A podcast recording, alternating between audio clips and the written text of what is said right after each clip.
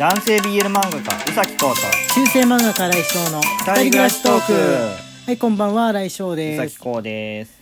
いやー目がね、はい。しょぼしょぼしてたんですけどねあの、はい。PM2.5 と黄砂が多いのとまああとは花粉とで、突然ね良くなったんですよ。ふっと。なんで？あのあのね1200円台の目薬を買ってみたんですようん思い切って、ツイッターでもちょっとね言ったんですけれども今目薬って安いタイプの、まあ、従来な感じのやつとすごい妙に高いやつに分かれてるんだけど、それ高いゾーンのやつを初めて買ってみたんですよ。うん。うんもったいないかなとか思ってどうせ目薬なんてそう買わないだろうと思ってたんですけど瞬く間に効いて刺したもうそのすぐ後からかゆみが全くなくなってね、うん。怖いぐらいにあれはね目薬改革なのかな、うん。なんかね目薬って第何世代みたいなのがあって。そうそうそう。風邪薬もねその第何世代とか各薬ってその世代があるみたいなんで。でその千何百円のタイプの目薬っていうのは新世代の目薬はそうなんでもうそもそもが違うということなんですね。ね。調べてみたらもうね皆さんにおすすめですね。かかゆみが全然出るやつを3本4本その同じシーズンの中で買うんだったらいいやつをうん。買うってのがおすすめかなと。いきなりですけど。いきなりですけど多分今ね目かゆい人特に日本海側と東北で多いんじゃないかなと思いまして、黄砂が来てますからあのおすすめしてみました。というわけで今日も、えーお便りの方読んでいってみてもらいましょうはいえー、とこちら吉野さんですねはい、吉野さん、札幌の男魔女タロット占い師より、はい元気の玉おいしい棒いただいておはいります。ありがとうございます。す札幌地裁の同性婚裁判で違憲判決が出ました。ごきげんよう。すでにご存知かもしれませんが、本日同性婚を認めないことは違憲であると判決が下りました。詳細はニュースなどをご覧いただけたらと思いますが、今回は憲法24条婚姻の自由は認められなかったものの、憲法14条法の下の平等に関して違憲であるとの判断です。これで同性婚成立に向けて少しでも国が動けばと切に願います。とのことです。おーね、これね、ツイッターでも話題になってて。素晴らしいですねね。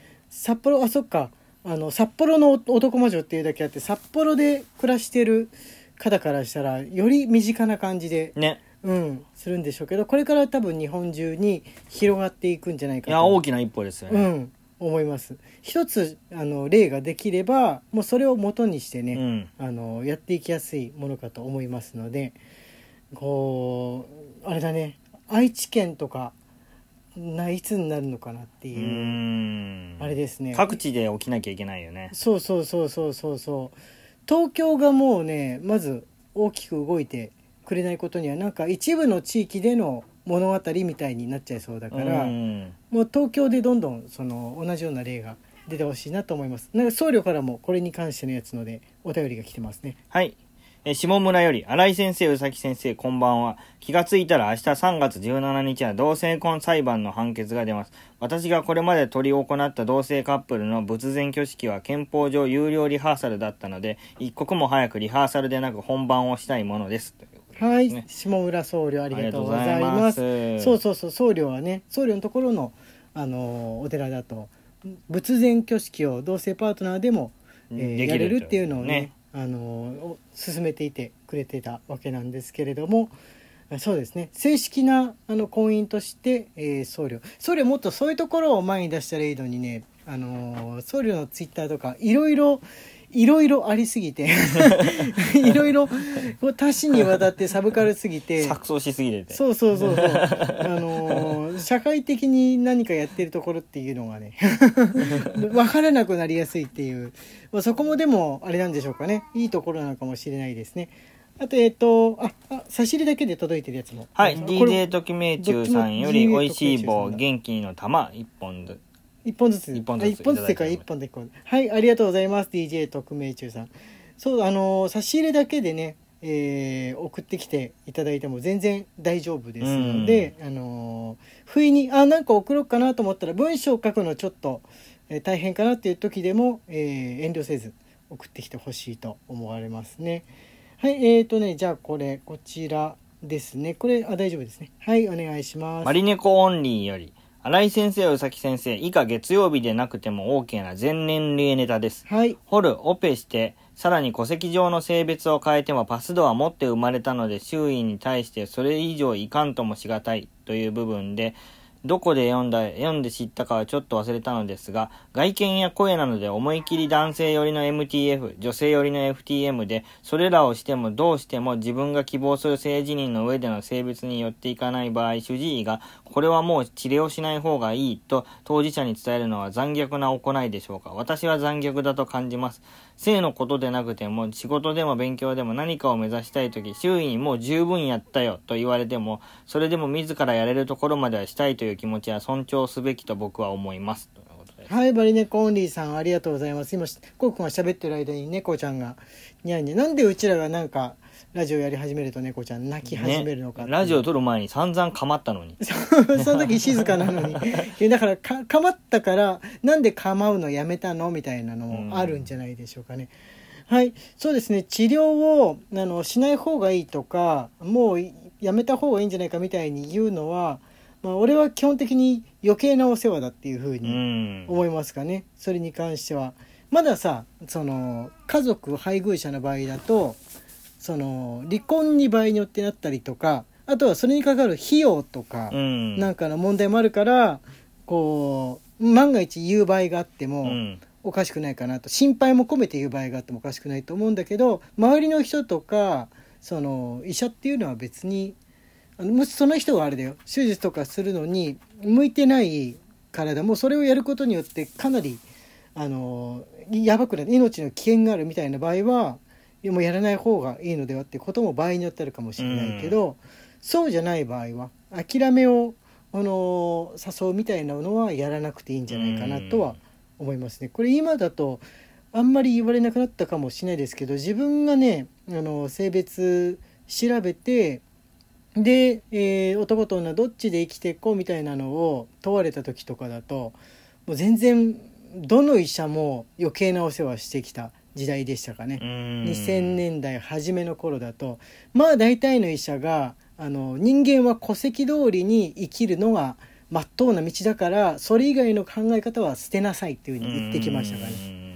うんうん、まだねあの医者じゃない人たちの方がまあでも人の人によって自由なんじゃないのみたいな感じだけど医者が特にうるさく言ってきたイメージがある。まあちょっと面倒くさがりなんでしょうね。お医者さんが。うん。当時の。まあ、あと自分の知らないことをやろうとしてることがカチンときてるみたいな感じ。が、ああ、なるほどね。カチンときてる人の顔してた。その言ってる時の顔が大体カチンとしてるのはねわかる。こっちもバカじゃないかね。わかるんであのそういうなんかあるんじゃないでしょうかね。プライドみたいなのうん。あるんじゃないかなとか思いましたかね。あそういえばねあの木梨さんからそのさっきえー花粉症についてのお話ししてたけどもあそれについてのお便りが来てたなと思ったんですけど発見しましたちょっと前のやつなんですけれどもね、はいな何日か前にいただいえー、たきなさんより、こんばんは、毎日楽しませていただいています。花粉症についてです。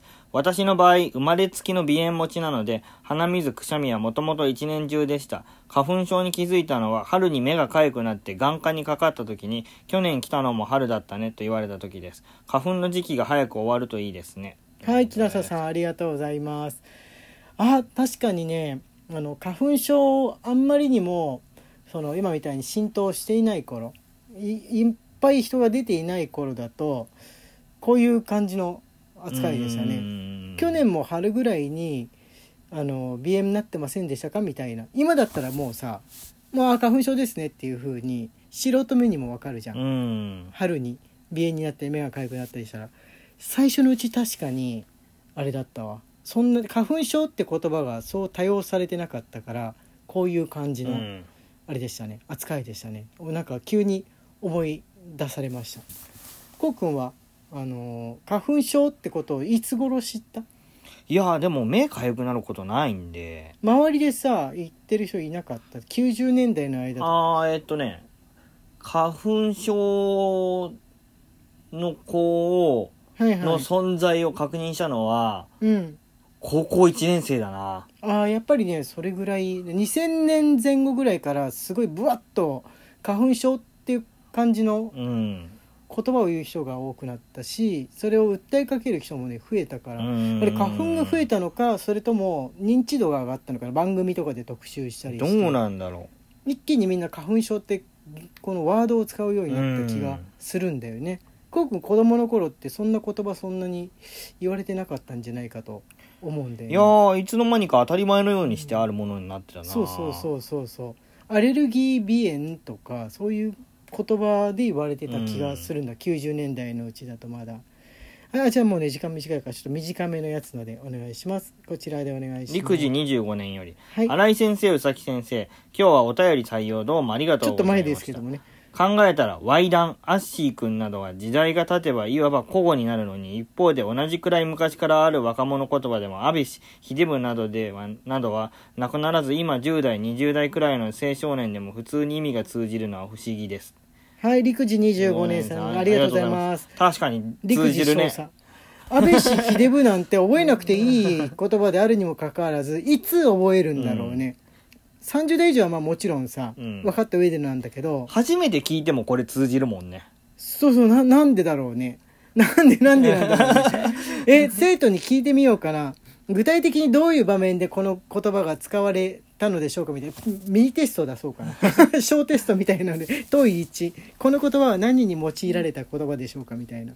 感じので安倍氏とか秀タワバとかね。ねえ。ねうん、いついつ人は覚えるのか。